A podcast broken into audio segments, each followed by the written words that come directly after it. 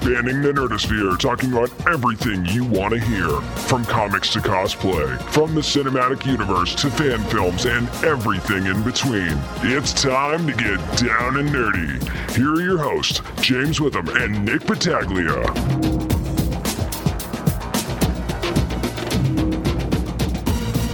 We have reached episode 158 of the Down and Nerdy podcast. And you know, Nick, this is usually the time at the beginning of the show we like to have little jokes, have a little fun, but actually this week, we're going to be talking about something pretty serious to start things out. Yeah, of course.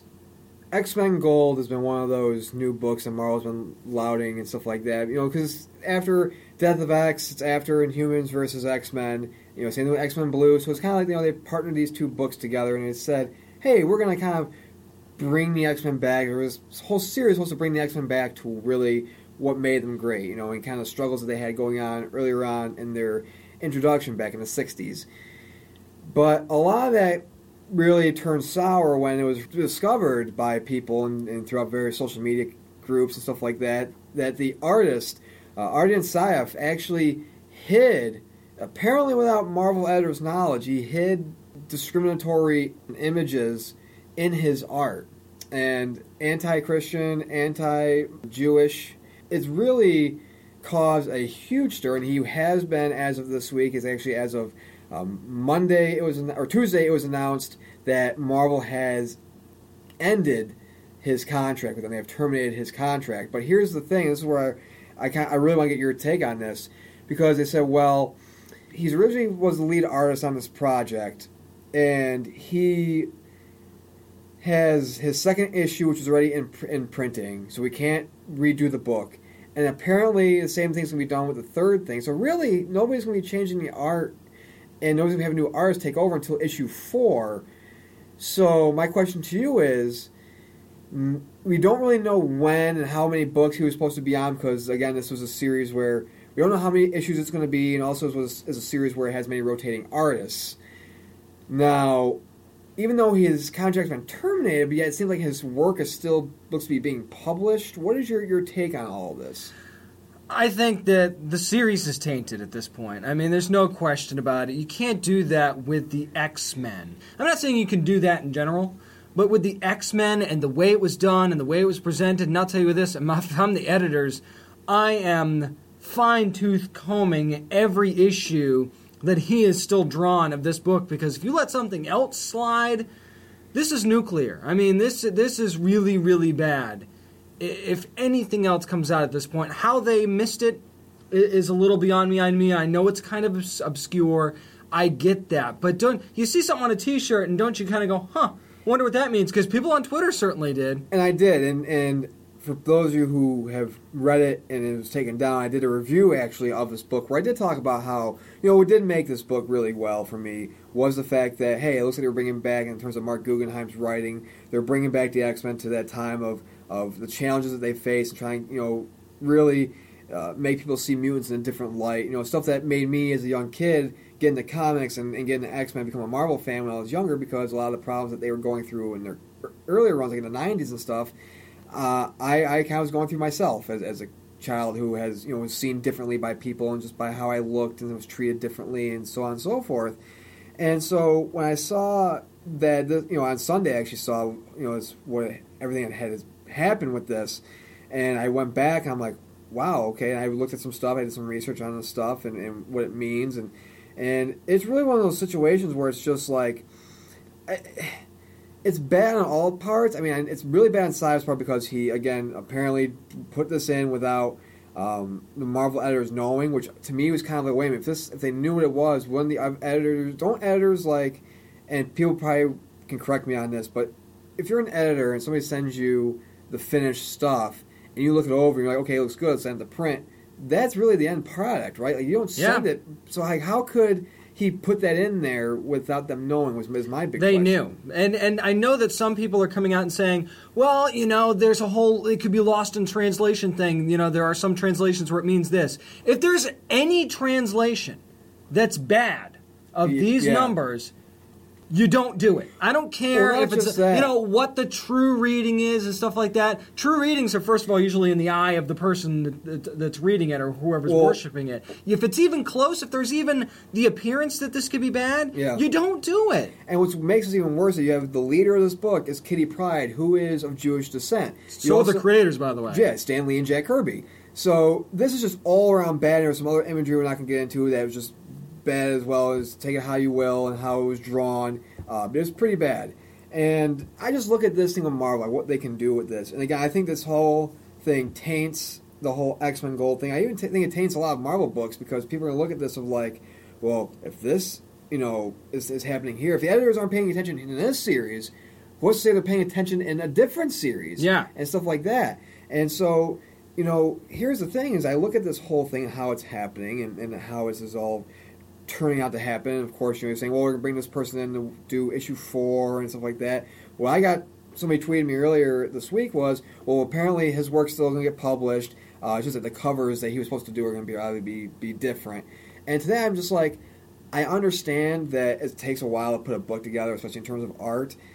But if you're Marvel, and again, you brought this up, you had to go through a fine tooth comb again. If, God forbid, something else gets through the second time around in this ish, second issue or third issue, when do you as a reader say, guys, you've, you know, especially with a company like Marvel who's delayed a lot of major stuff like Secret Wars, stuff Yep. like that, we talk about it all the time. What's to say, hey, we have to delay, we have to delay this by a month to release, you know? I understand issue two is coming out, I believe, uh, next week. Er, And so, you know, here's the thing: when you see this, you're like, you couldn't just gonna put some sort of delay on this. You, really, you, you you couldn't. So, and the thing is, kind of like, it feels like you know his contract's been terminated. If he's already done the work and it's going to get published, you would say he was probably already gotten paid and stuff Oh, like that. absolutely. So really, it's kind of an, if you think about it, it's kind of shitty to say this or think this, but it's really an empty firing. Here's the deal. You and I, we sat down and talked about this on Sunday. We pulled your review Yeah. from the website. Um, we've kind of come to a decision here, and this isn't based on this alone. This has been based on a series of follies and screw ups and just behavior in general from Marvel that we kind of think as fans and as people who cover these things unacceptable. This is unacceptable on so many levels. So for that reason, Nick and I have decided that until and this is our big announcement that we're Yeah. going to make. Nick and I have decided that the best way to voice our disapproval of this, and this is just us. If you guys want to join us as well, um, that, that's that's your decision. But this is what we're doing. We have decided we are no longer going to cover Marvel comics, anything from the publishing arm, on our show, our website, social media, nothing until they get their house in order, until they've shown that they can correct all of what has been a series of mistakes over the last several months and over the last at least year that the best thing that doing you know there's no such thing as bad press. You know what's worse? No press and that's what we're doing. And that's what I want to get to here because people are probably listening saying, oh, how can you guys do this?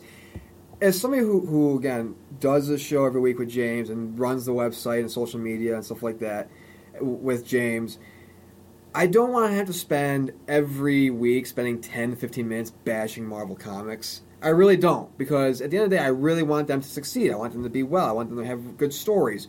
But as James, as you mentioned, you know, after the, the, the talking uh, last week, we talked about their comments about people not wanting diversity. That's why our sales, not being able to own up to their own follies and their own downfalls, has, has really made us look at people who really we, we own a business, we own we own a company. So to make us look at this and say, you know what, it's not in the best interest of us to, to continue to do this stuff, and we, you know we don't want to have to go on a show every week and bash Marvel, but. And this is gonna be the last time in terms of comics we're going to be doing it. yeah and we need to criticize them when it needs to be criticized and the same goes for anybody else if this was anybody else and this sort Right. of behavior was going on we'd do the exact same thing so so here's the deal man we're just we're still going to cover the tv and the video games and the and the movies and stuff like that. We'll be reviewing the Thor, Ragnarok trailer coming up a little bit later on because we feel this is on the publishing Yeah. department. This is this should not affect everybody else who has nothing to do with what's been going on in the publishing arm of Marvel. So that's what we've decided to do. And believe me when I say this, this was really a tough decision to do. We, we kind of talked it over a little bit on Sunday, and we just really thought the positives and the negatives of doing this. But this is our decision. So hopefully, going forward, hopefully Marvel has this kind of DC rebirth rebirth sooner rather than later, and we can continue to talk about them in the positive light again. But that's going to do it for our intro. But coming up next, we have what we're reading. We have two new comics coming up this week, including the end of Palimpsest. This is Jonathan Gilmore, tabletop games designer for IDW's Atari line of games, and you're listening to the Down and Nerdy podcast. Well, it's that time we pull out our long boxes and we discuss what we're reading this week. And James, I'll have you go first. And you did a new comic from Dark Horse. Yeah, well, I mean, it's kind of the second volume, I guess you could call it, of the Shaolin Cowboy. Who'll Stop the Rain is the actual subtitle of this book. Of course, the first issue written and drawn by Geof Darrow, and a little bit of help on the colors from Dave Stewart. Now, I'm going to say this. I, I always tend to get the weird books lately. Yeah. And uh, I know the Dark Horse can be, you know, they can have some funky stuff. I mean, Shadows on the Grave was very funky and very cool. This one, very, very different. I'm not sure exactly how else to describe it. I mean, the first page starts with a pile of bodies. I mean, come on. Uh, and that's not really a spoiler. But this is kind of a. I would call this a. You don't have to read the first volume of this to kind of pick up on where it is because it's not like, you know, reading the first couple issues of a Batman story and all of a sudden Bane shows up or Joker shows up and you're like, whoa, this is one of those things because unless you're a diehard Shaolin cowboy fan, you're not gonna. It's not really gonna be a big like, whoa, I don't know who that is, or oh, that's who's there, because there is a, I guess, established villain from this book, and I, I will admittedly say that I'm not, I'm not familiar with the previous volume, but that there is a villain from the previous book that does show up that kind of matters. And it all sort of builds to that point. But the one thing that is very interesting about this book is that it's a comedy book, basically straight up comedy book, and it's a basically mocks everything. Like talking about people on their smartphones and the iPhone is called the iPhone. Mm-hmm. And talking about how nobody should pay for porn because it's free on the internet, and who still pays for porn anymore? Because they were using a shipping drone to track I mean, dude. that is pretty true, though. Yeah, so I mean, it, it drops some interesting truth bombs. It's a, it's a very much a mockery of everything. Uh, still better Chi than Iron Fist on Netflix. I will say that much right now. is, better. That, is that really a hard thing to do? Is that, Better- is that really a, a, a high hurdle one has to leap? No, but better explanation of chi, that's for sure. I mean, the, the one thing about this book, and that, but while it was entertaining, it was like at the same time you're reading this, you're going, okay, I have to care about this at some point, right? I can't. Right. This just can't be a laugh track. I have to actually care about the story and understand what's going on and and and how he's doing this. And I guess maybe in the sense of not reading the first volume, maybe that's where I got lost on that. It's like, okay, so you can't really get invested in the character either because they don't give you much other than they do give you little flashbacks. And one thing I liked about the art here was that any flashbacks were in black and white. So anything that was considered a flashback where they needed to take you back to before when he's learning from his master and stuff like that, they put that in black and white and they make it relatable to what's going on now. So I thought that that was that was very cool. But it's just a matter of okay, why do they why do they want him? Why is it so important? Why is he so important? What is it that he's doing other than there is one scene not quite halfway through the book where he had the Shaolin cowboy has an encounter and it's like, well, okay, maybe this is the point of the book and I don't really want to spoil it. There was a kind of comedic instance in, in that too, so it was pretty interesting. And the conclusion of it, it's like, really? That's all it took? But I think that that was the point. It was supposed to be funny, so that's why that's all it took to, to, to end this confrontation. But basically, you see who the villain is, you get a laugh out of that. You, you see how ridiculous everything is. It's basically, you see of how kind of ridiculous advances in technology can be if you really put it down to a certain explanation mm-hmm. or you put it in a certain context. It's like, yeah, that is kind of ridiculous. Or, oh, so yeah, you're upgrading this now because you have to, or or everybody has this and everybody has that, and you're using this and nobody uses intuition anymore, kind of thing. So it's almost like a commentary on society. It's in a, a way. it's kind it sounds like it's a commentary on the impulses of society, where you got you have to have the best thing, the biggest thing, the newest thing, you know. And it's like really, you don't need that. And and before we move on, uh, who wrote and did the art for this book? It was actually Geof Darrow who wrote and did the art, and then Dave Stewart helped out with the colors. Now, colors were definitely great. Art is really, really good. Um, it's it's very. You know how if you if you have a group of people that are trashy, just like this whole group is it's, it's a tra- the setting's trashy. Mm-hmm. You could tell. I mean, there's cigarette butts everywhere, kind of thing. So to bring out how dirty and nasty this place they're at really is in the art, freaking phenomenal. Because you're reading this book and you're going, you're you're going ah, and you're like, as you're scrolling through the pages, you're going, I can almost feel it. You can feel the on the page. You know, like if this was a scratch and sniff. You know, you, you'd be getting secondhand contact smoke here. I mean, it'd be really ridiculous. So, I mean, bravo for the way that the art was put together. The story, yeah, there were funny parts didn't grab me though, and, and it's funny because in in the uh, description of this book, if you go to Dark Horse's website, is uh, they they talk about how they've won and lost multiple Eisners for this book.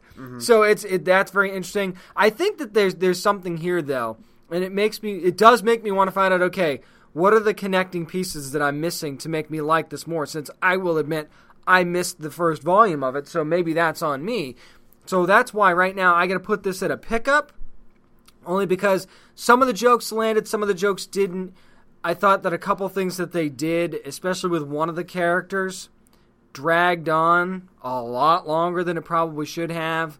That they, they could have sped it up a little bit more. And this book did have a few extra pages in it, so I could have seen maybe less of that and give me a little bit more of the of a recap of why this person is chasing after the Shaolin Cowboy, why they want them. Give me a little more of that instead of what they gave us from this one character that you hear that you get a lot of dialogue from.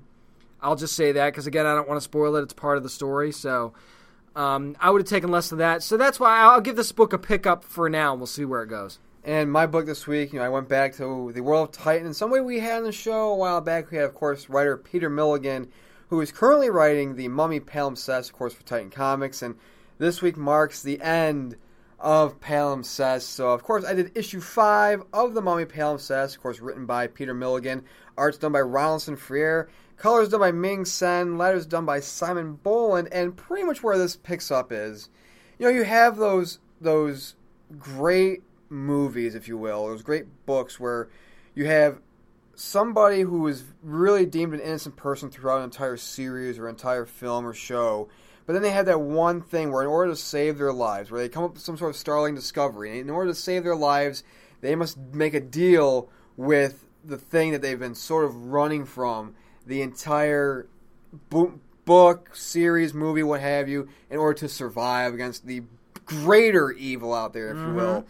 And so this follows, of course, Angel, and where issue four left off was she was pretty much praying to the priestess Nebita, saying, "I want you to possess me. You know, I've know I've been trying to block you out and trying to, you know, get away from Palimpsest, but I need you to be able to uh, possess me in order to survive here." And the reason why she does this is because back in issue four, it's fi- it's figured out that she figures out that she will not survive this two thousand year old process that she's going to die. Which they tried to tell her earlier Right. on too. Right, and so really, this is the this is the issue where Angel really takes control of her life and situation because remember, in the, back in the first issue, you know, she was you know trafficked for, for sex worker and stuff like that. So this whole time, she's kind of trying to like, who can she trust and what's going on here? Everything with the Pyramid Club and and their whole uh, conflict with the sect of Anubis and what's going on here.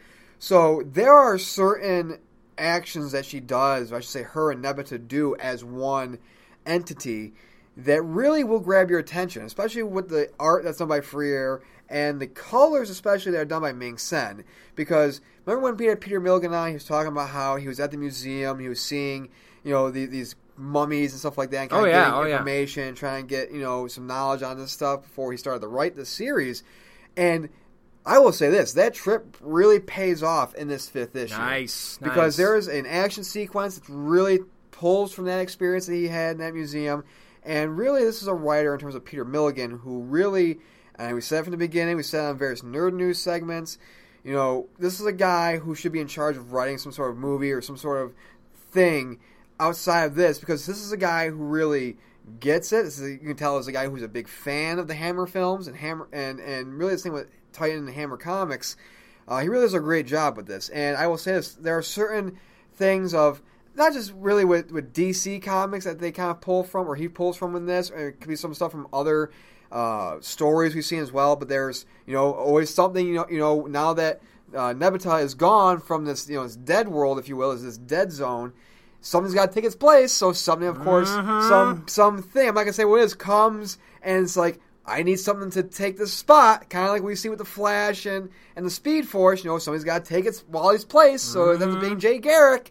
You know, so it's nice to have that kind of like existential threat. You have this main threat with the Sect of Anubis, and you know these these guys who are trying to just stay immortal as long as they can by killing these women and, and, and with through any means necessary, mummification and stuff like that.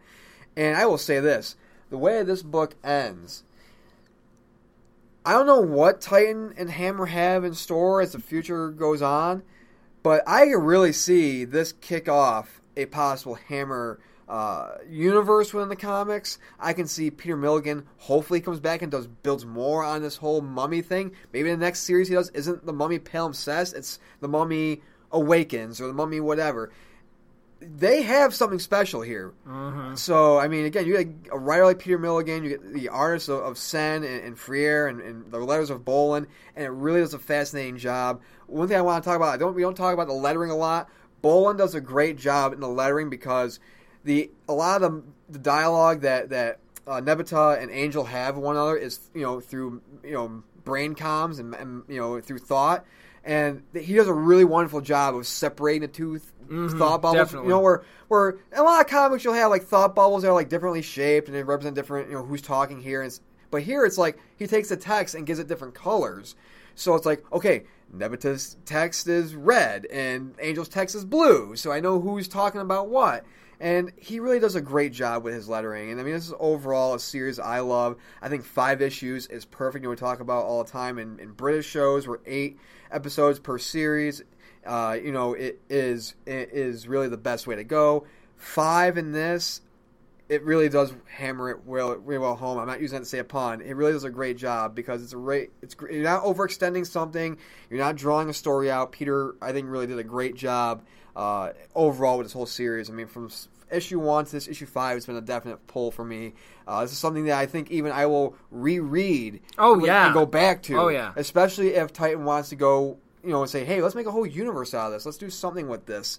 And you'll go back to the beginning and say, okay, I want to see how this whole thing starts. Kind of like with the MCU. You'll go back and watch Iron Man 1 and just have that whole week carved out you'll just watch nothing but MCU movies to see how we got to Infinity War. If they end up doing something big with this, which I think they can with all the other Hammer films, I, sit back and tighten. you got something on your hands here. And you want to talk about an entire series that had you say what you want about variant covers, man. Oh, some the of those variant covers, oh, some of those beautiful variant covers, and there's a uh, it's, called, it's labeled cover C, but it's a variant that Freire does. And I'm not gonna lie, if you're an Iron Maiden fan, it's gonna, it kind of has a little bit of Iron Maiden flavor to it. Yeah. Uh, but it's just one of those covers, man. Where you want to talk about again with the variants. This is a cover that you know I really again going back to the Death of Hawkman cover. This is a, there's a variant cover that I want to get for this that Freire does that I want framed in my wall if I can find space because it's pretty much covered with a lot of stuff. yeah, it is. Yeah.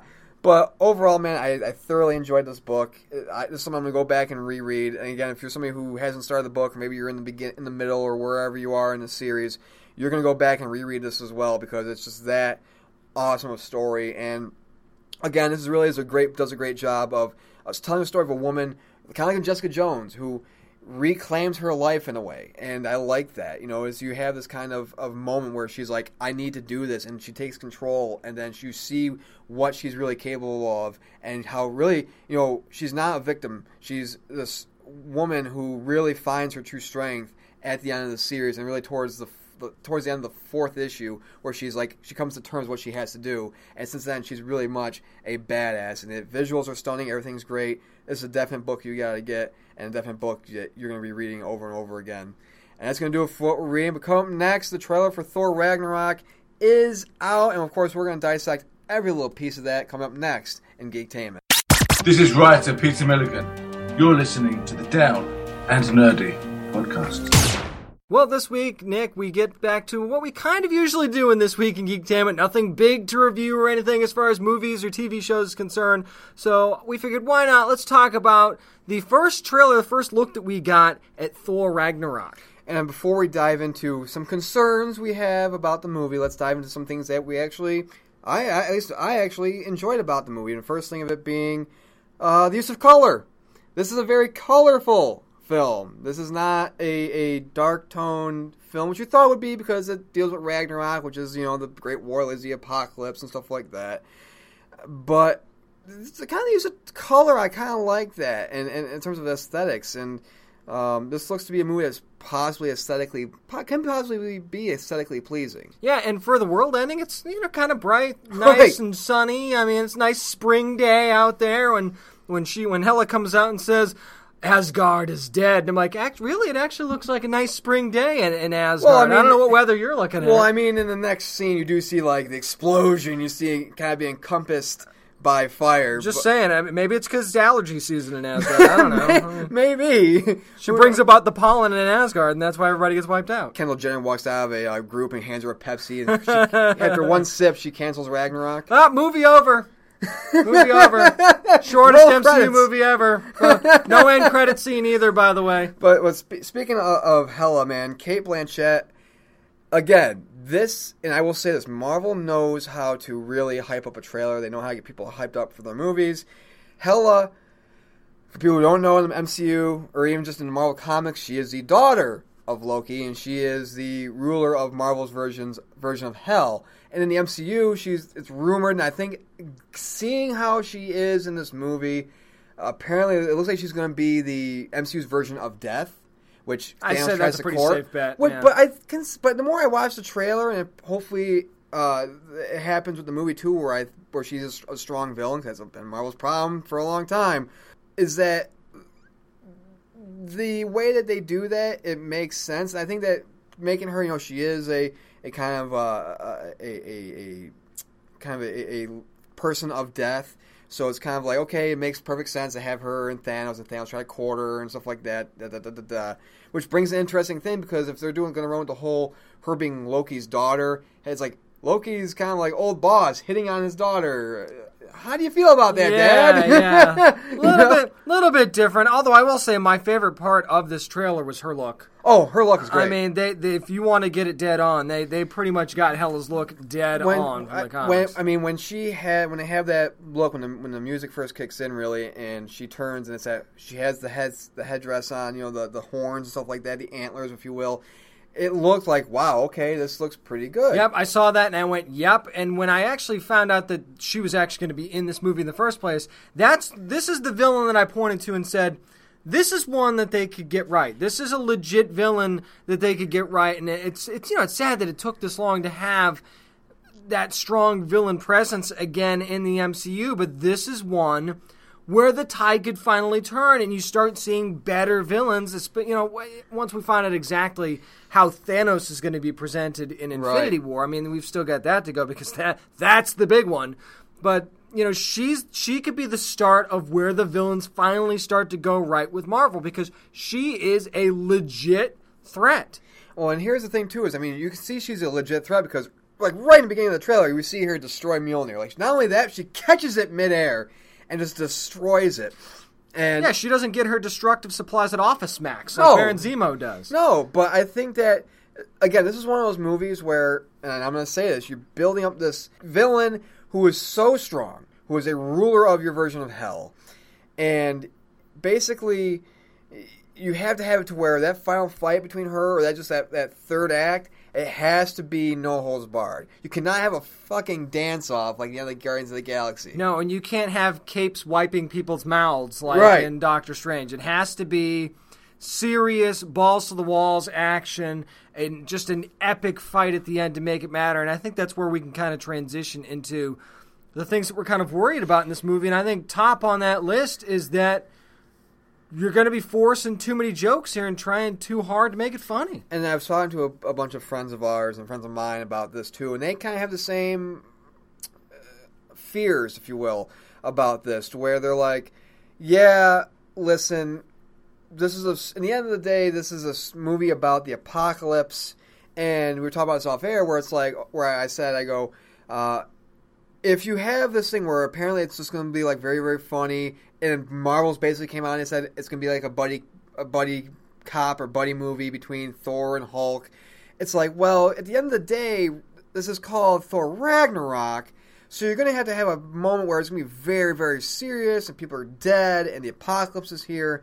And if you have it to where you're doing so many jokes, and you're so the one-liners are flying, and it's so you know, ha ha, good old time. The moment you had to have that moment, that real moment of tension and, and, and seriousness, it's going to be such a force. It's going to pull and probably give you a whiplash in terms of how quick they have to turn from one side of the spectrum to the complete opposite. And how often are we making that Right. flip back and forth? I mean, I, I think that we can both agree that it's not just going to be like a towards the end thing where all of a sudden they flip that switch and it's go time. I think that there's going to be several times where things are going to get serious in this movie and they're going to need to pull back from the humor and how long the humor is going to go on. And hey, look, we all like to laugh. We all Yeah. like humor, but I think we go certain places for that. And I'm not saying that they shouldn't have funny moments in these movies because I think that's part of what makes Marvel good and what's helped them succeed. But at the same time, once you start getting into serious business like Ragnarok, don't you kind of have to shelve that a little bit? And, and here's the thing: is people are saying, well, you know, for all the stuff, you know, DC is so dark, nobody cracks a joke. Well, Marvel's the complete opposite spectrum, where it's like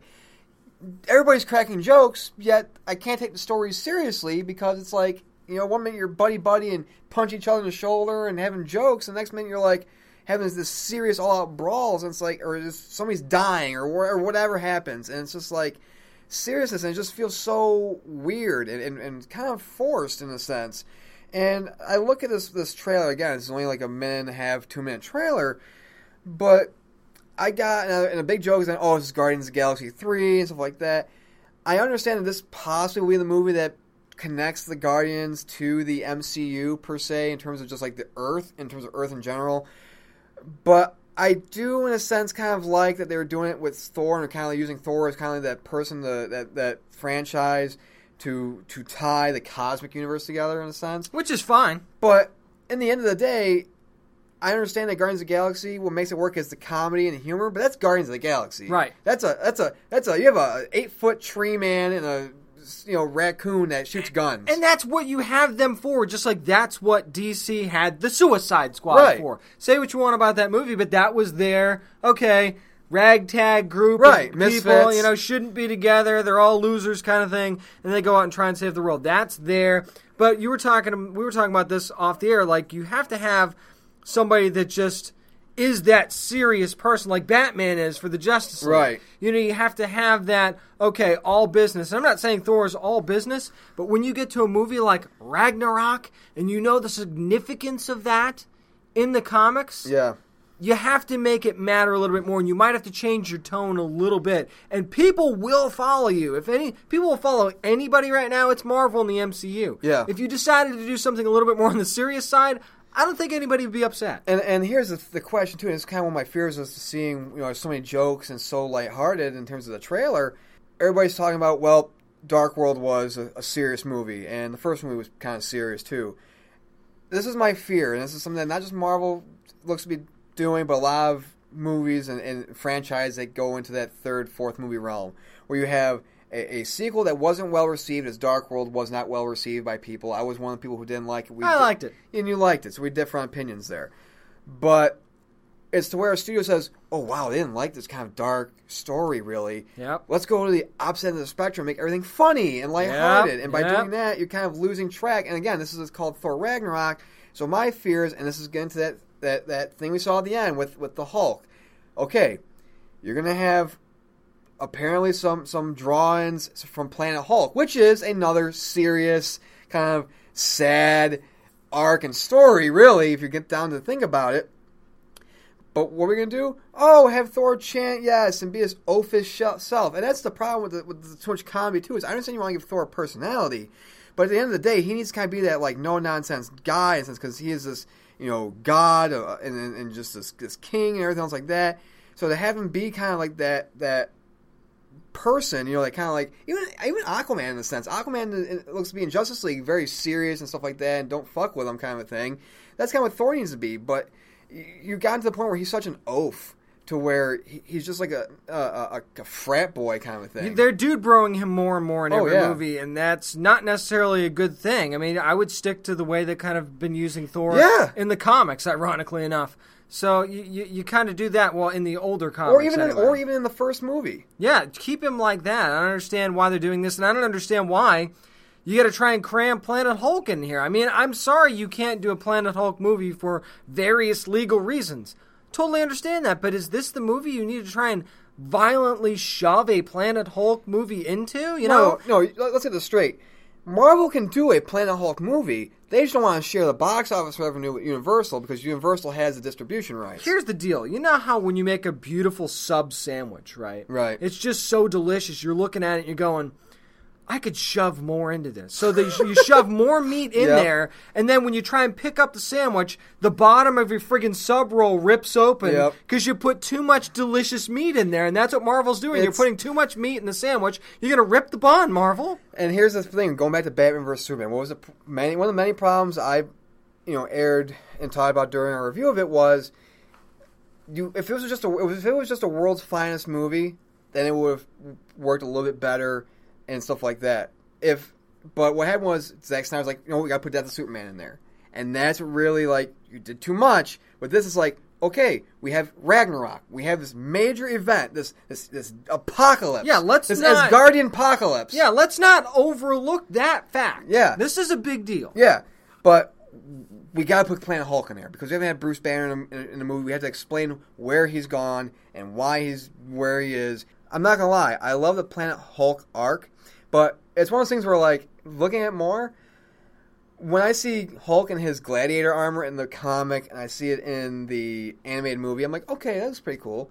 When you see it in live action form, it looks like a big giant kid playing dress up. He looks like he looks like Sprout grew up and played dress up. Yeah, it's just it's not the best, man. And it again, I just don't think it's necessary. Like, couldn't you in the first five minutes of Infinity War or towards the beginning explain where he's been? Right. And then you know he shows up for whatever reason. You explain it with a flashback or whatever, and you move on with your life. And then maybe at some point you work your magic and can do a planet, a legit Planet Hulk movie down the line where you don't have to share the rights with Universal. Maybe you figure out a way to do it. It just doesn't need to be done now. I feel like you're you're you're cheapening both storylines by trying to shove it into one movie. tone aside, this is a movie where again I I don't want it to be bad. I- I'm not. Don't get don't get James and I's tone here. We want it to be good. It's just that we are kind of cautious about this. I've enjoyed the first two Thor movies, so I've enjoyed I'm, the first I'm one. I like the first one, yeah. expecting to. I've been looking forward to this movie for. This is one of the movies I was looking forward to the most I- in the MCU. Actually, To be honest, it was kind of the same thing. It was really the same thing with me. Uh, and the fact of, of I'm more excited for this than Guardians. I don't think I've been really this excited for a Marvel movie. And I know people probably think, how can you get excited? You've been talking negative about it. Well, it's more concerns as saying, you know, this is this looks like terrible. It's just concerns because we haven't seen the movie yet, of course. Let's and it doesn't November. look terrible. no, there's just just certain things that kind of catch our eyes and make the alerts go off. yeah, especially with let's face it, what's been happening recently in the Yeah. recent movies that they put out. But I think I haven't been excited about, or at least optimistic, really going to see a Marvel movie since the first Guardians of the Galaxy. And really, for the longest time, I don't know if you've been the same way, but when I go see a Marvel movie now, I don't go into it saying, "Oh my god, I'm seeing a Marvel movie." I'm going into it thinking, "I have a job where I have to go see Marvel movies, so this is why I'm seeing this Marvel movie." Yeah, and not that we wouldn't go see them if we didn't have to review it on the Right. show. We still would, obviously, just like you're still going to go see it. Even even if you saw this trailer and said this movie's going to be trash, you're going to go see gonna it. go see it. Just like Michael Bay said, you're still going to go see the movie. So what difference does it make? But at the same time, you're right. That level of excitement for me that I used to have in Phase One and in most of Phase Two just isn't there anymore. And, and I'll say this too is, I can see that this being the tie movie, a movie that ties Guardians of the Galaxy with the rest of the MCU together because you have Jeff Goldblum's character in there, who is apparently, I believe, he's the uncle of the Collector, which is Benicio del Toro's mm-hmm. character. So you kind of have that kind of connection, that that thread there. Of course, Loki is back, played by Tom Hiddleston. So what is he, you know, up to, and what's his whole take on this whole thing? Who knows? But overall, before we close out on this, my just my thing is, I look at this movie and my here are my big hopes for it. My big hopes are that they don't get too lost in the comedy, they don't get too lost in the Planet Hulk arc, and that they really focus on Ragnarok. They focus on that vision that Thor had in Age of Ultron, and that they make that this kind of the center part. I actually want to see Heimdall have more of a bigger role in this too, which it looks like he might have more of a bigger role in this. I want to see how Valkyrie plays into this whole thing here, because apparently, if you look at the trailer, we might see the fall of Valkyrie in this, uh, and, and, just you know, again, this goes back to when you have a villain like Hela you have to make it to where that final encounter has to be balls to the wall in terms of just action and no holds barred and it cannot you cannot cheapen it and that's my biggest fear too is that you know in the, in the trailers we see these, these oh ultron oh my god he looks so great well he's not really the greatest villain in the way they perceive trailer exactly. the movie oh my god uh, you know you have uh, uh, uh this other villain. Well, they're not. Well, yeah, and whatever. Looks can be deceiving. Looks can be deceiving. So again, we'll have to. We're gonna wait when the movie comes out in November and give our and, you know and look at what we do here and just how we perceive the movie because again I don't want to be bad. It's just that there are certain bells and, and whistles that go off in my head and alarms they're like oh my god this being too funny. Tone it down a little bit. Tone it down. This is a movie about the apocalypse. Tone it fucking down. If you keep the focus on what it should be focused on this is going to be a great movie and a great way to get us towards Infinity War. If you don't, you're still going to have those same concerns going forward as to whether or not they're actually going to be able to have the vision that they should have going forward. And that's going to do it for our talk about Thor Ragnarok. Come up next, a bunch of nerd news to get to. Stay tuned. More Down Nerdy is coming up next. Hey, this is David Mazouz from Gotham on Fox, and you're listening to the Down and Nerdy podcast. Well, it's that time, everybody, where James and I go around the internet and we see what's trending in the nerd world. And it's time for what, James? Nerd News! And our one of the big stories actually came out on Thursday has to do with Spider-Man. And no, not Spider-Man Homecoming. We're talking about the animated Spider-Man film for Miles Morales. That's right, and we know who's going to be voicing Miles Morales. Now it's going to be Shameik Moore. Of course, you probably remember him from Dope, and he's going to be in the the dramas coming on Netflix, The Get Down. So that's who's going to be voicing Miles Morales. We also got a little bit more information that Ray Donovan star Liev Schreiber is going to be voicing the villain in this movie. So Nick, just based on those two things alone, what do you think about this? I've seen Dope. Dope was a really good movie. Uh, I think Shameik Moore is a really good talent. I think he's somebody who I see a lot of promise in as well going forward in his career. And to be honest, I think that this they had to get this casting and they had to get it right. And I think you know with all the uh, success Dope has had, all the good word of mouth, I think getting him in there is a good thing, especially because this is really the first time Miles Morales is being put on the big screen. Now, of course, he had the Donald Glover animated show, but really, you know, you have to really make this showing on the big screen something big, especially because people might not want to see it this way, but really, in sense, it is kind of it is kind of uh, competing against Spider-Man: Homecoming in a sense because you have your Miles Morales fans who thought that Miles Morales should have been the center of Spider-Man: Homecoming, not Peter Parker, and of course the people who think the opposite way. So I think this is a really, really good idea. Yeah, and I think part of it too is that I mean Marvel fans have been clamoring for a Miles Morales movie of some kind for how long now, and now you finally get it. Now, of course, this isn't an MCU movie, so is it going to make as much money as Spider-Man: Homecoming at the box office? I mean, probably not, but I mean, animated movies do pretty well. I mean, look at how well the Lego Movie did. And I mean, speaking of which, Phil Lord uh, from the Lego Movie actually co-wrote the movie with uh, Chris Miller from the Han Solo movie. So, I mean there's definitely a lot of credibility there, and and I, I think a lot of it. Don't you think that a lot of it too is going to depend on who who the villain actually is in this movie? Yeah, I mean, Liev Schreiber, of course, there's just a, a, whole universe of people he could be. I mean, he could be Mysterio, he could be Electro, he could be Kraven. Who knows? My guess is, and this is again, I don't know where when they're going to be doing this whole Miles Morales thing. I don't know what's going to take place if it's going to be a, an origin story or not. But if they do do an origin story, I can see Norman Osborn being in there, possibly Goblin. I, am not sure because there's just again there's a huge uh, list of characters and villains that he could be. So I'm not sure. I would like to see Mysterio. I think a Mysterio, a Mysterio film, you know, live action or animated, the two Spider-Man movies I want to see. I want to see Mysterio movie and I want to see a Scorpion movie. So I think that Mysterio would be a good choice. I don't know. Who, who do you think he could be? Well, I think that you have to keep in mind too, and, and maybe this shouldn't factor in, but to me it kind of should. This is an animated movie, so this is your chance to grab a villain that you probably wouldn't normally get to do in live action because it would be too expensive with the CGI and it would just jack the budget up. So I don't know, maybe this is a good opportunity to do kind of like a Mysterio or something like that, you know? Or you know, I'm you know, of course, my my mind says, wouldn't it be great if it was Carnage, but we know they're not going to have Carnage against 16-year-old Miles Morales. But but you know that's the kind of thing you know in animation it would be easier to do a, a movie with Carnage because you know it would, it would be a little bit easier on the CGI and stuff like that. So I'm with you, man. My my brain is just swimming for exactly how many characters this guy could be. I mean I mean Kraven would be kind of cool, but again, don't you kind of waste that on an animation project Yeah. when you could easily do that live action? Well, especially remember this is again Miles Morales' first foray into the you know big screen movies, and you know so I think that when you see like well who could he have as a villain, I think you hit it on the head. You know, hey, a villain that's going to cost a lot of money in live action in terms of the illusions you have to do and just the setup and possibly the suit and everything. Mysterio would be a, a good idea. And I mean, also uh, something that kind of sticks in the back of my mind too is well, remember Batman had Mask of the Phantasm, so it could be a smaller villain. We don't know, but I think if you're going to do an origin film again, we don't know really what this is going to be centered around in terms of story.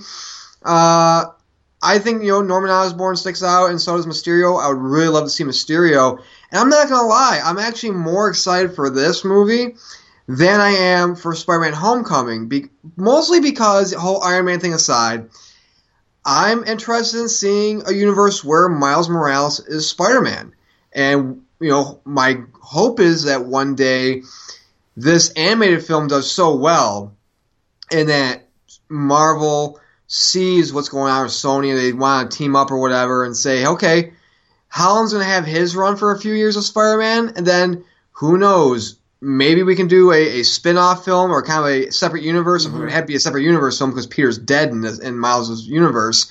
But if we can say, okay, we have two Spider-Mans, you know, one in the MCU Peter universe, the other one in the Miles Morales universe. Well, and if- that would be pretty interesting as well. Yeah, if you wanted to do the whole Ultimate Universe, you could absolutely do that. I mean, that would that would make it pretty easy if you wanted to do the two separate universes thing.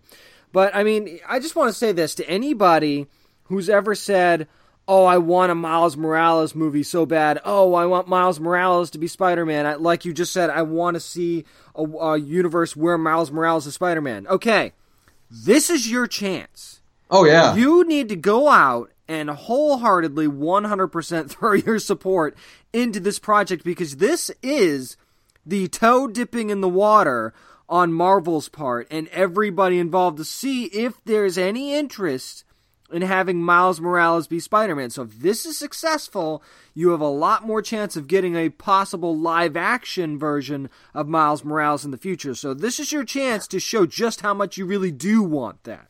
Now, I will say this. If Miles Morales does not end up getting a live action adaptation, and here's where I think Marvel's idea and their kind of plan is for Miles Morales. I think what they're going to do is, even I, I think even if the I, the animated film is such a huge success, my my business side of my mind thinks that Marvel wants to keep these two universes as separate as they can, and by making one live action and making one animated, it doesn't really you, you know I, th- I think it, it doesn't blur the line, but I think it really separates the two universes, of course, in, in, in the best way possible.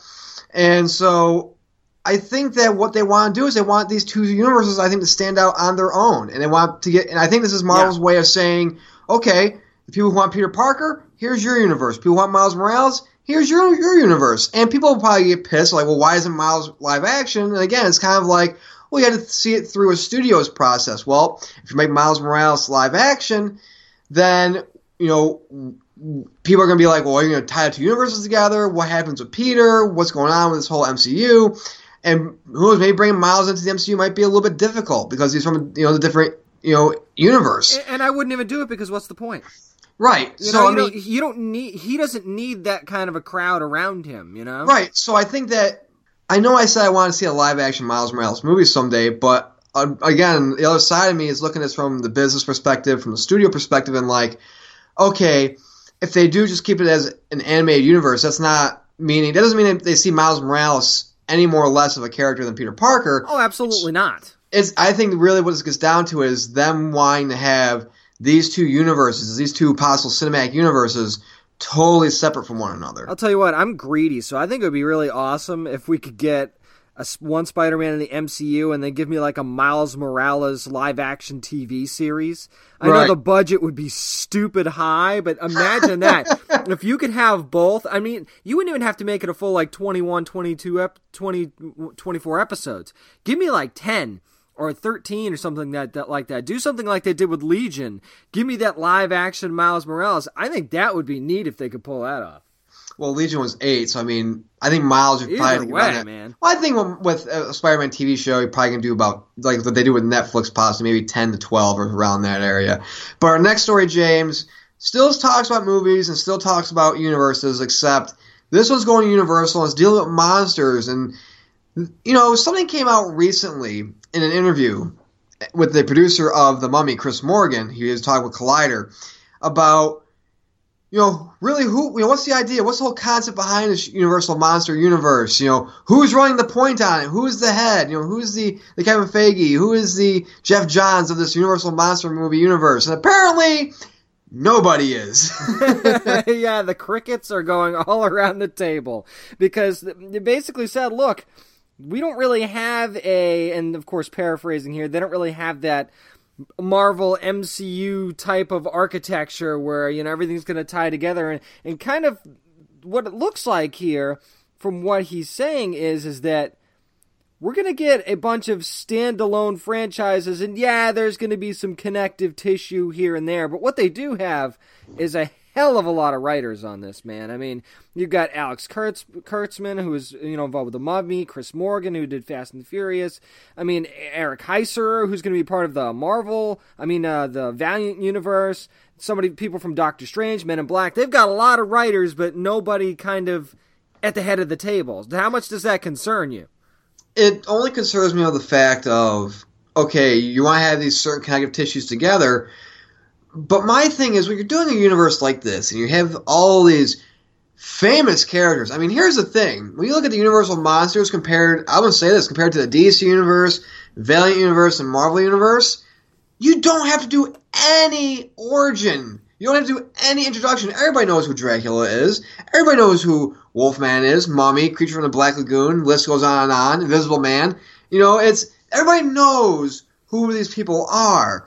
And so, if you're not going to really, as a studio, say we're going to take all of our people and make these this one great cinematic universe, what's the point?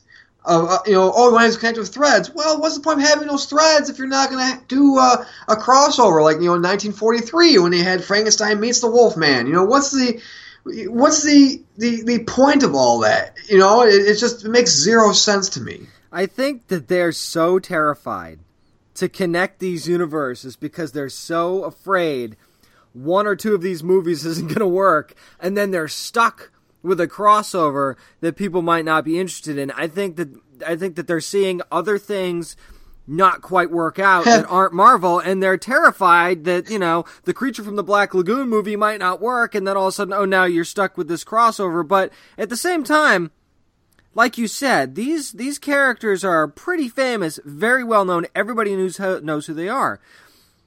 I, now that I think about it, is it necessarily a bad thing that they don't want to connect these? I think it is simply because of the characters that you have. I could totally understand if like nobody knew who these characters are. But here's the thing, dude. You have, and I love Valiant to death, but you have Valiant is doing their own cinematic universe, and not. I think a good lot of people know who their characters are, but not like your average moviegoer knows who these people are. Oh, of course not. No, not So yet. if Valiant has the balls to do a cinematic universe, why not Universal and their monsters? I, I don't know, man. I mean, I just think that they're so. It's Hollywood. They're so afraid of losing their shirt now over all of these things that are losing tens of millions of dollars. Like, eh, eh, maybe. Here's the thing. Because let's face it, the there's been a lot of up and down about the Mummy movie since the, the first couple trailers come, came out. I think the second trailer way better than the first one, so I'm I'm feeling a little bit more confident. But if the Mummy trailers came out and just knocked people's socks off, and people were like, "Oh, I can't wait to see the Mummy movie," we might get a different tone. If this Mummy movie makes a lot of money, and all of a sudden people are really loving this Mummy movie, I really think that we will see this tone change. But I think that uh, Universal's very, very hesitant to move forward with the connected universe and commit all of this stuff before they know exactly how this first one's going to do. Which I, I agree with you. I think it's kind of a mistake. I think it would be pretty exciting if they decided to connect them. But I, I can also understand at the same time them being a little cautious. And if they decide not to do that, these characters can obviously stand on their own and obviously carry their own franchises for the most part. So I'd I'd be okay either way as long as the stories are good and you're not forcing stuff in there. Is part of this and what I'm saying mostly due to because we're so used to seeing everything be tied together now in the universe? Oh, absolutely. You know, when you have characters that you know are within the same universe, it in today's day and age, it makes zero sense not to tie them all together. I mean, look at what CW did with Supergirl. She's on a totally different Earth, but yet she's still she's now part of the Arrowverse, you know. And and that's the thing is that again, you have these characters at your disposal: Dracula, Mummy, Wolfman, Frankenstein. And I understand that movies like I Frankenstein didn't do a great job. Well, that's because it wasn't well written. I mean, you look at that writer's room, and there's no way somebody will think, well, this is going to be a terrible universe. Oh, no argument there. I mean, the writers, the the writers room that they have is legit. Let me put it this way: If Batman vs Superman did not delay the entire DCEU, I think that a bad Mummy movie or a Frankenstein movie won't delay or derail the entire True. Universal monster movie. True, but at the same time, even though it was critically panned, look how much money it made. Made a lot of money, so even though it didn't, and and those, like you said, But everybody knows who the thing. Dracula is, everybody knows who Frankenstein is. Those movies were terrible. They were badly written, but they didn't make money like Batman vs Superman. But here's the thing: Batman vs Superman made a shit ton of money, but what happened? Tons of people got fired. so it wasn't that nobody went unscathed. They fired a whole but like Warner Brothers changed up and like a whole top, not just like you know people who light the lights and and and get the you know suits from the dry cleaners. They got rid of like executives and True. higher ups. So True, but that's not the fear here from Universal. The fear is that they're going to lose money. At least with Warner Brothers, they knew whether it was a crappy movie or not, Batman vs Superman was going to make a truckload of money. So I think that's the fear from Universal. They don't want to lose their shirt on this franchise. ah, dipping dive into the pool. What the fuck? Hey, hey, I'm, I'm not. risk. But that's the thing. I'm not disagreeing with you. I'm just saying this is exactly what they're thinking. They don't want to lose a ton of money. I hope they don't. I'd love to see this. I mean, who wouldn't want to see a connected universe of the Universal monsters? But this first one better work. Otherwise, they're gonna have, they're gonna have to worry about a lot more than people getting fired. And speaking of people losing things, James, of course, DC is losing one of its writers at the end of issue 25, and of course, it's Greg Rucka who is leaving Wonder Woman after issue 25, and also Liam Sharp, who is the artist we've had on the show. We've had both of them on the show, and he is leaving as well. So a whole new creative team's coming in to DC's Wonder Woman in July with issue 26. And James, the person who's in charge of writing this and taking the reins from Greg, we know who this person is. Yep. As a matter of fact, speaking of people we've had on the show, how about Shea Fontana of DC Superhero Girls? Because that's who's going to be writing this book. And I got to tell you, man, when I saw this, my excitement level just went through the roof. And of course, you've got a female artist as well, Mirka Andolfo, who's going to be working on the book, course, from DC Bombshells. But Shea Fontana, according to this, of course, she talked to the Hollywood Reporter about this she's excited to you know go from the teenage Wonder Woman to now step up to the fully grown up Wonder Woman and tell a completely different story. And man, uh, this one, I mean, we're kind of going back and forth when we're texting each other. Who could it be? Who could it be? Right. And Shea Fontana was not in that conversation, and I feel badly about that. But at the same time, it's like, wow, this is why I don't make these decisions because this is an awesome decision by DC. I think she's going to do a great job. Well, the reason why she didn't come up in our names of who we thought could be the next writer is because that DC DC Superhero Girls is such a huge success. Where I'm like, I don't think they would let her walk from. I didn't think or- she'd have or- time. yeah, that's the thing too. Like, I'm like, I, I don't think she would have time, and I don't think DC would like want to split her time too much between the success of DC Superhero Girls and another project. But I think she's going to do a phenomenal job. And what this move does for me, I know it does for you a lot too. It eases our minds as to where the story's going to go because Greg's Wonder Woman story is by far one of the best, maybe the best I've I've read in a oh, long totally. time Yeah. and Liam's art is phenomenal too. And so that's the thing too that worried me a little. I'm like, okay, so you get a new writer in there, depending on who that might be. Oh, we're gonna get a new artist too.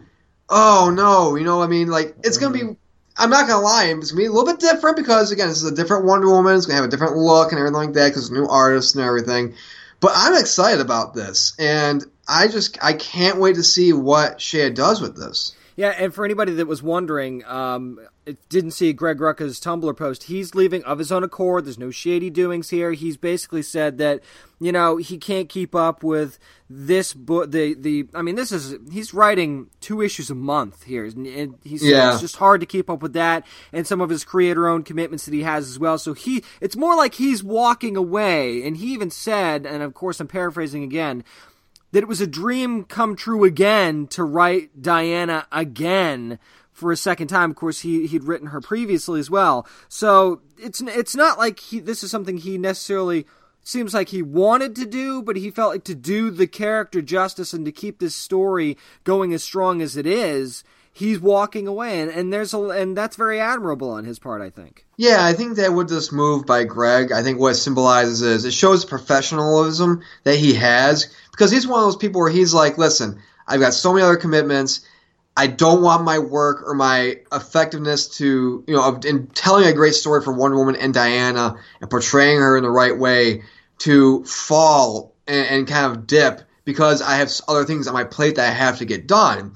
And I like that. And, and like I said, it's just, I didn't think that, you know, when everybody says, oh, he's leaving on his own accord, it's like, why would they, DC get rid of him? Like, Wonder Woman, Right. like, every- like, a lot of people like this Diana run. You know, they like Greg's run and Right, Liam's it's not- and it's not like they've got a lot of controversy surrounding Right. them either. You know, I mean, as far as those those that group goes, there there's no big scandals or anything Right. that have popped up. So why? I mean, the only thing that popped up was when Greg stuck up for his story against Oh, yeah. Frank Cho's variant covers, and that wasn't even controversial. And that was over in what ten seconds? It was over in like two tweets, and then Yeah, so I mean, and then yeah. of course, you know, and we we we voiced our support for Greg because we're like, yeah, in terms of the covers that you know f- he wanted to do, it didn't c- go well with the story Greg wanted to do. Like, so it, it made sense. We were Yeah, on I team, mean, we were on team. Rucka. Yeah, at least to us.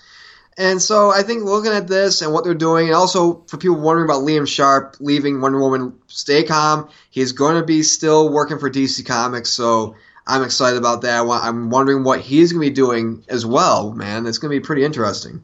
Oh man, I'm I'm just. I, I want him to work on everything. Right? it's it's again me being greedy. Where, where I really wanted like, oh, wouldn't it be great for Batgirl? Oh, but he'd be so good on Suicide Squad. Oh, what if you drew Superman? And it's like, okay, Liam know- needs he needs to sleep at some point. Real quick, one comic. You have one character, one comic you want Liam to, to work on as the artist. Who do you want? oh man, come on. ah. All right, I'm gonna say it because it's the first one that popped into my head. Supergirl. Really? Yep. Him and Steve together. Yeah. Him and Steve Orlando. I think that'd work out pretty well. I think uh, I have I have one that I was kind of afraid you were going to say you were going to steal my answer. Doctor Fate. Oh, come on. I know you guys are listening. DC, hello. hello. You, Oh, it'd be pretty easy to bring back like a six issue limited series, wouldn't it? come on. I'm not saying that because I know it would make you happy. I'm like knowing his art style. Like I'm just like, man, he would really do well in Doctor Fate movie and a Doctor Fate uh, uh comic. Oh, don't don't say Doctor Fate movie. Don't do that to me. Don't do that to me because I know that's not happening anytime soon.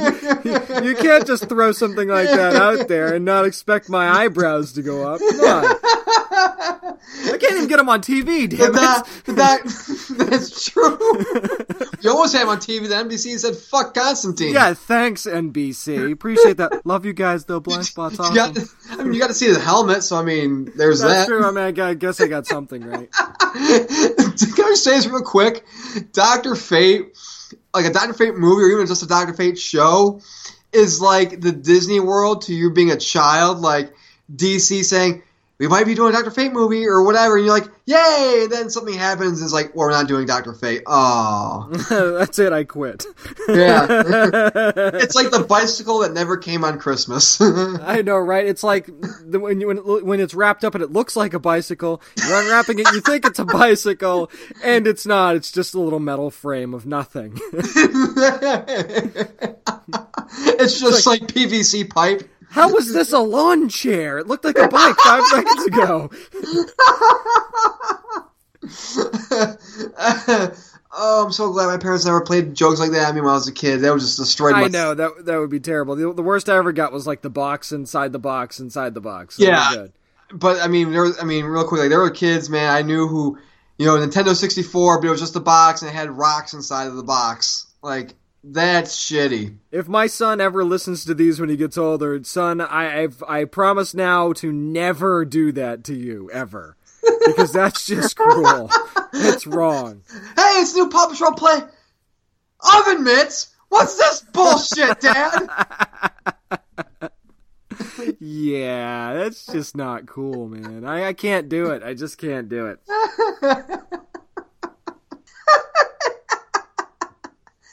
Oh, that's going to do it for Nerd News. But come up next, Scott Lobdell from Red Hood and the Outlaws, the writer of that comic, is going to be joining us to talk about issue 9 and more. Stay tuned.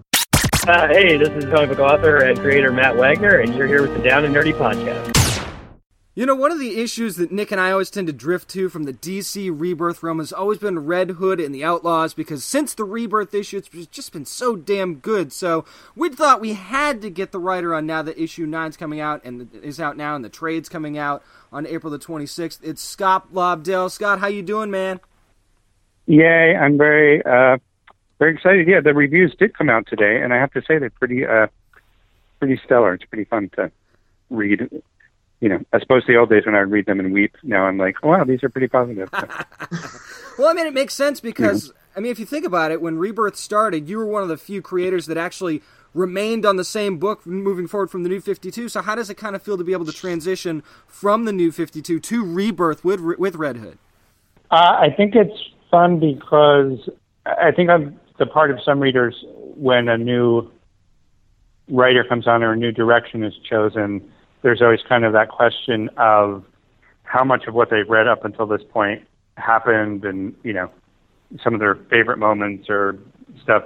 And so, I think the fact that I've gotten to write the book for the last mm, six years, I guess, makes it fun for me, but I also think it makes it fun for the readers who've been following the the two previous volumes to know that there isn't some kind of like demarcation line in the rebirth stories that mean that the character that you have been following for the last few years is not necessarily the same character that you're following now. So I think that's fun. And Scott, you know, issue 9, which is out right now, it, it takes place and starts off in a very familiar setting to Jason Todd. So, what is about this setting that makes it just that perfect testing ground for the team overall? I think part of it was getting them out of Gotham, but also keeping it a personal story. And so the idea was how can the story be told that it's going to be not necessarily just personal for Jason, but personal to Artemis as well. And, you know, also seeing Bizarro essentially on his own for the first time and kind of, you know, trying to put together the pieces, what he thinks he's supposed to do and how he's supposed to do it. So I think it was uh, fortuitous that Bana-Mighdall has always been hidden in part of Qurac, and that it happens that this is where uh, Jason was killed and really isn't super excited about going back. So. Absolutely. I mean, you talk about the team. I love the fact that Artemis is on this team because I, I kind of feel like they have some similarities of loss, her and Jason do, and also dealing with the past that they both have individually. So, how would you describe their dynamic? Uh, you know, it's funny because whenever there's a man or a woman on the team, it's uh, there's always this assumption that they're going to uh, gravitate towards each other, and then there's also this notion that, you know, with a childlike character like Bizarro, then you have a woman and a man on the team, they kind of become the uh, loco parente. And so that's even another step in that direction of like, well, you know, if they are mom and dad to Bizarro already, is this what we're going to be seeing in the characters? But to me, I just enjoy the fact that these two have an affection for each other. But, you know, some of the ribbing that they give each other, it's a little mean spirited. And I think that I don't necessarily know that they I think they respect each other. I don't necessarily know that they like each other yet. Like we haven't really seen too much evidence of that. So I've had conversations with editorial where they say, well, you know, people are really liking the two of them together. Maybe we should kind of nudge them closer together. But I, at least for the moment, I'm resisting that idea because, well, partially it's because, you know, Romeo and Juliet was a great story because they couldn't get together because their parents.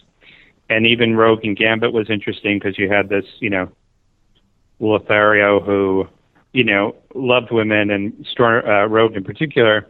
And then you had Rogue who can't touch anybody. So there was something that keeps them apart. Mm-hmm. There's really virtually nothing that would keep Jason and Artemis apart. And in that degree, I, I don't find it that interesting the notion of putting them together romantically. So I, just love the way they are. I love the fact that they uh, can be so mean to each other, but also, you know, have each other's back. So. And speaking of bringing characters together, two of the characters you bring together in this series, you've done, I think, a remarkable job in doing it. Is that dynamic between Bizarro and Red Hood? Because I feel it's something that's special not just in the DC universe, but in all of comics, just for various reasons. Simply because they both help each other unlock certain areas of their minds that we really haven't seen uh, before, really. So, going into this whole series, what was the biggest thing you wanted readers to get out of that relationship between Jason Todd, aka Red Hood, and Bizarro? I think you know one of the conversations that I always uh, that I'm always having with DC is the fact that I don't think I mean Bizarro isn't named Dumbo; he's named bizarro. You know, mm-hmm. he's not dumb. He's just bizarre. And right. so, you know, the more that I write him, I'm trying to get into this notion that yes, he speaks bizarre, and yes, he thinks bizarre, but you know, he's not a you know three year old. Uh, he's not some creature with a mentality of three year old. He just maybe has some time, some hard times uh, expressing himself, or the fact that he isn't you know chronologically very old makes it difficult for him to uh, understand everything, but I, I do think he's a quick study. So, having said that, I think that you know Jason, who has you know quote unquote uh, been a monster or have done you know monstrous things in the past, uh, the idea of like actually standing him up next to a quote unquote monster and seeing how the two of them relate to each other, I think was really uh, a core core part of it. Um, you know, I think that here's a guy who, even if you take out the, you know, will I grow up to be Batman question, uh, here's a kid who started out as a copy of the original Robin, and now he's on a team with somebody who is essentially a copy of the original Superman. And so, in that way, I think these two characters share a bond that really nobody else in the uh, in the DC universe share in the same way. You know, like even when we see characters like I don't know John Stewart or Guy Gardner is another example, I guess, where you have these people who replace these characters, but then they go on to lead pretty pretty fulfilling lives as characters. But you know, with Jason and Bizarro, these, you know, are not characters you necessarily look at and decide you're going to give a second chance to. So I think that's why uh, why they work so well together. Yeah, that's actually a really good way to put it, actually. We're talking to Scott Lobdell, who's the writer of Red Hood and the Outlaws, issue 9, available right now. Get your hands on the trade for volume 1 that's going to be coming out on April the 26th. And speaking of the trade, actually, Scott, we saw that in the first arc, after the extremely emotional and amazing rebirth issue that you had, in the first arc, we kind of had Jason.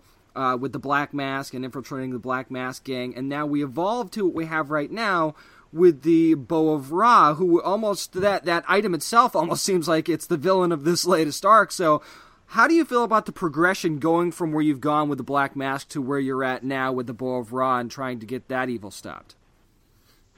Well, I'll, I'll say the thing like to me the even the title the Outlaws to me in the first incarnation and in this second incarnation and even in uh, Red Hood Arsenal, it's not even necessarily about the title of the team as much as it's about the attitude of the book. And I miss the old days of comics when, you know, Superman would fly into Batman's Batcave and be like, you know, Batman, there's a murder mystery on the moon and we need you to help. And Batman's like, let me get my fishbowl. And he throws a fishbowl helmet on and Superman grabs him under the arm and they fly to the moon, issue. you know.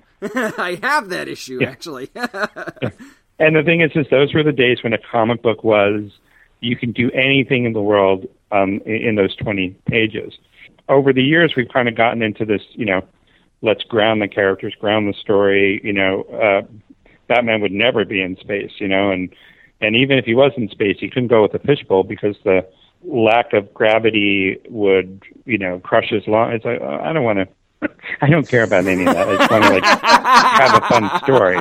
Similarly, like with the Outlaws, like I like the fact that they that the very first arc was on the streets of Gotham, and the second arc is going to be, you know, in this completely war torn nation that is also dealing with this hugely significant uh, ancient uh, evil going on in, around them. So, so to me, I, I think that with each uh, incarnation of the series, and even from arc to arc, I like to uh, be surprised, and I also like the readers to feel like, okay, you know, where is this next arc taking me? In fact, I'll, I'll tell you a, a secret, and I can share a secret with you because I know no one listens.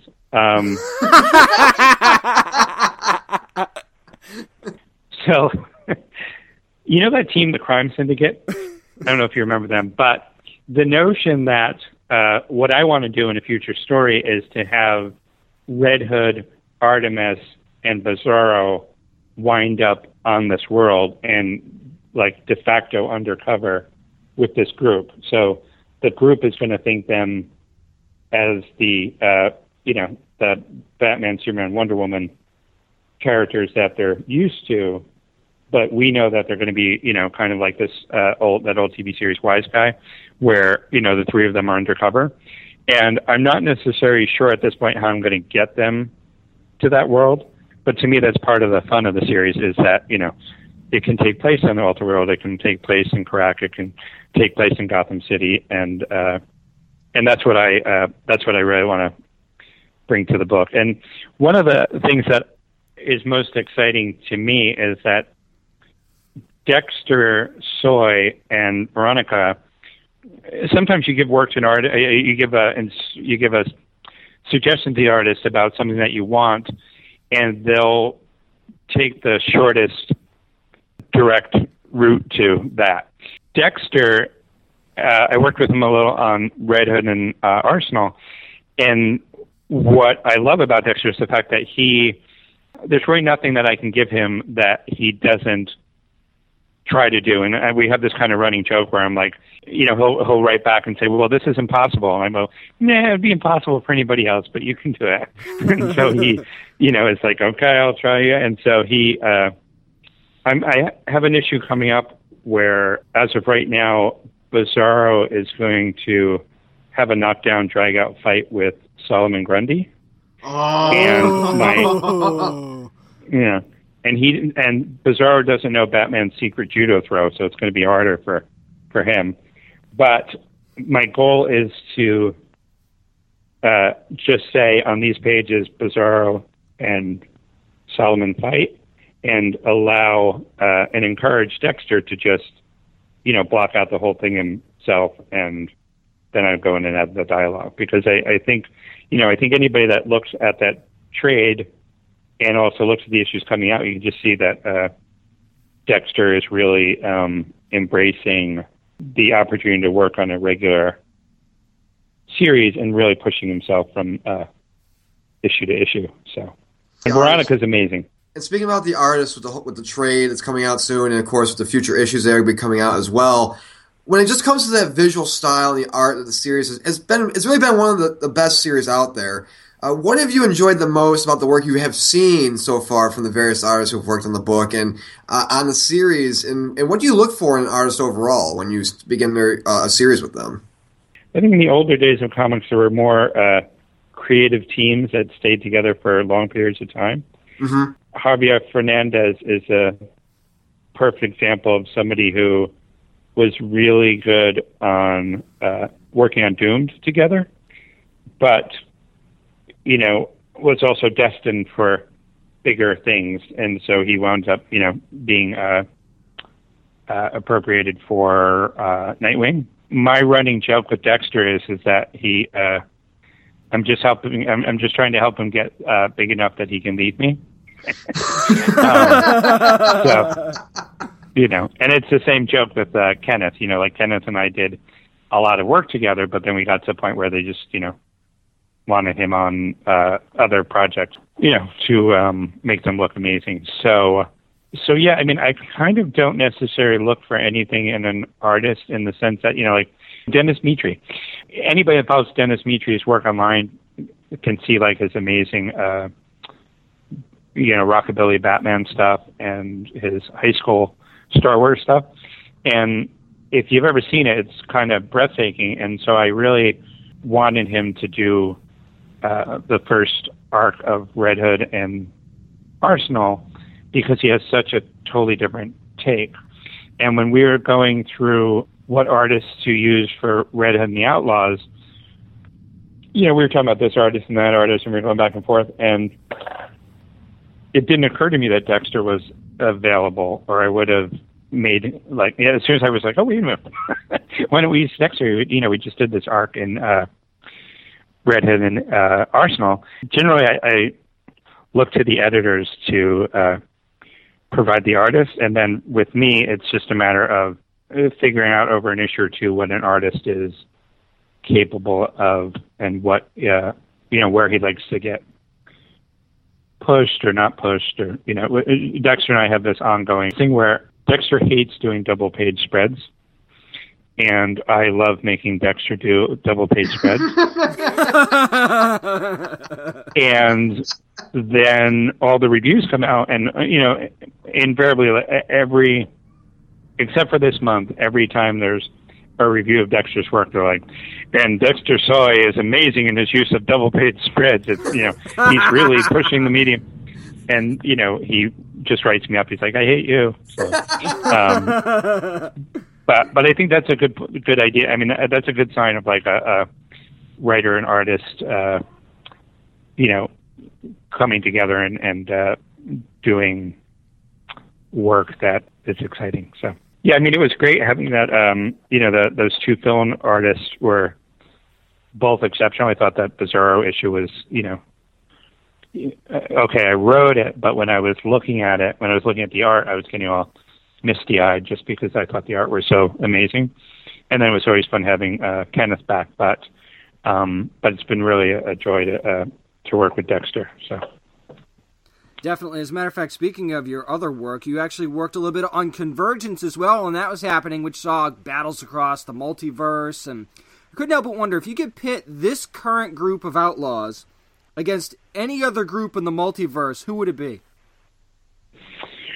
Well, I don't want to spoil anything, but I know exactly who I would pit them against, and I can even tell you that it's destined to happen be- sometime between issue 12 and probably issue 16.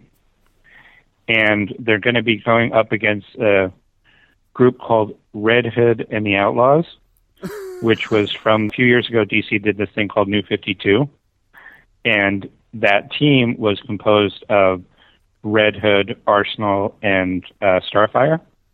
And so what we're going to be seeing very shortly is a battle between Red Hood and the Outlaws and Red Hood and the Outlaws. And so that should be a lot of fun. Wow. that gives you something to look forward to. Very, very much so. And, you know, of course, the series as titled is Red Hood and the Outlaws. So, Scott, if you could team up with two DC Outlaws outside of the outside of the characters in this series, who would be your partners and why? It, it, would they have to be superheroes? No. Okay, well, I guess one of them would be the Creeper because he's probably the only guy that uh, could relate to me when I start rambling. And maybe Caitlin Fairchild because she just seems like such a nice person. Very much so. and I mean, those are two very, very unique choices. We'll definitely give you that. Now, if you want everything Red Hood, here's the deal. We'll break it down for you. Issue now, issue nine of Red Hood and the Outlaws is out right now at your local comic shops. Also available digitally. If you want issue ten, it's going to be coming out on May the 10th. If you want the Volume 1 trade, if you haven't read it yet, first of all, shame on you. Second of all, April 26th is your chance to right that wrong. Get Volume 1 of Red Hood and the Outlaws. Writer extraordinaire, Scott Lobdell. Thank you so much for joining oh, us. Oh, come on.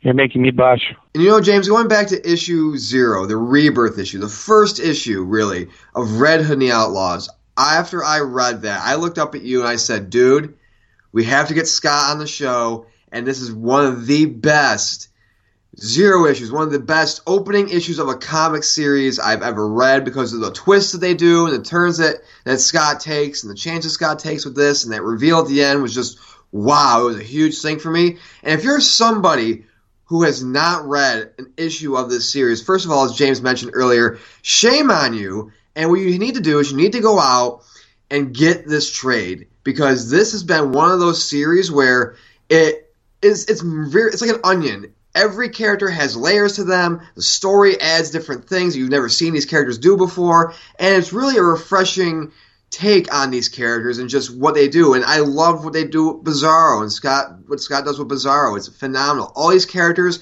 they make you care about all these characters and, and Scott's done a phenomenal job. Volume one was amazing. The thing that Scott does with Black Mask and that whole thing is phenomenal. It's not like your regular, hey, this is a crime boss thing. That towards the end of that first volume, you're going to see, oh, Black Mask is, you know, he's a much, much, much more serious villain than people might give him credit for.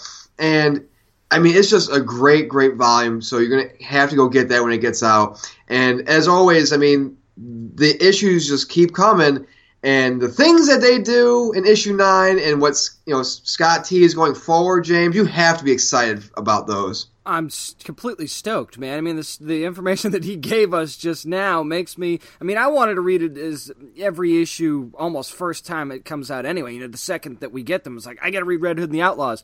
But now that I know what's coming, I'm really going to jump to that first because, man, I mean, battling with each other down the line, and then you've got everything else that's that, that's coming in the in the in this issue with the Bow of Ra and the Who is Artemis arc.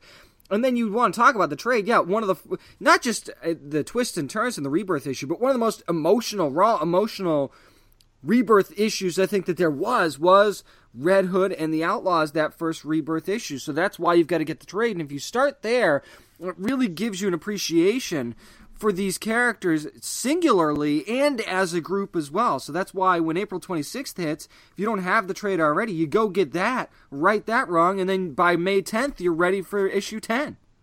And that's going to do it for this week's edition of the Down Nerdy Podcast. And thanks to our buddies over at DC Comics, and thanks, of course, to Scott Lobdell, who's just been kicking so much ass with this comic book series. Again, Red Hood and the Outlaws. Go get the trade when it's out. Go get all the issues. Hell, buy the trade and buy all the all the issues individually because this has just been one of those series we talk about all the time. How DC Rebirth has been amazing, and this is one of the pillars as to why DC Rebirth has been so amazing. Again, great work by Scott Lobdell and everybody involved, especially the artists. I mean, the art is just phenomenal as well. But hey, if you want more of us on social media throughout the week when you're not listening to the podcast Be sure to hit us up on Facebook, facebook.com slash down and nerdy. We're also on Twitter at down and nerdy 757. I'm on Twitch.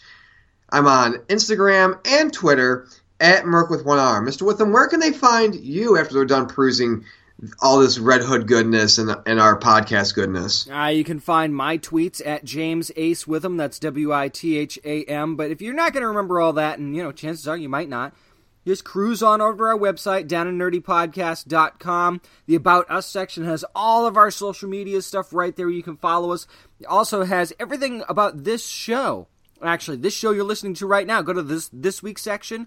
You want to buy those Red Hood comics digitally? You can do that right the this week section. We also have more comic book reviews on our website, all at downandnerdypodcast.com. And as always, price safe comic book reading, always bag and board your comics.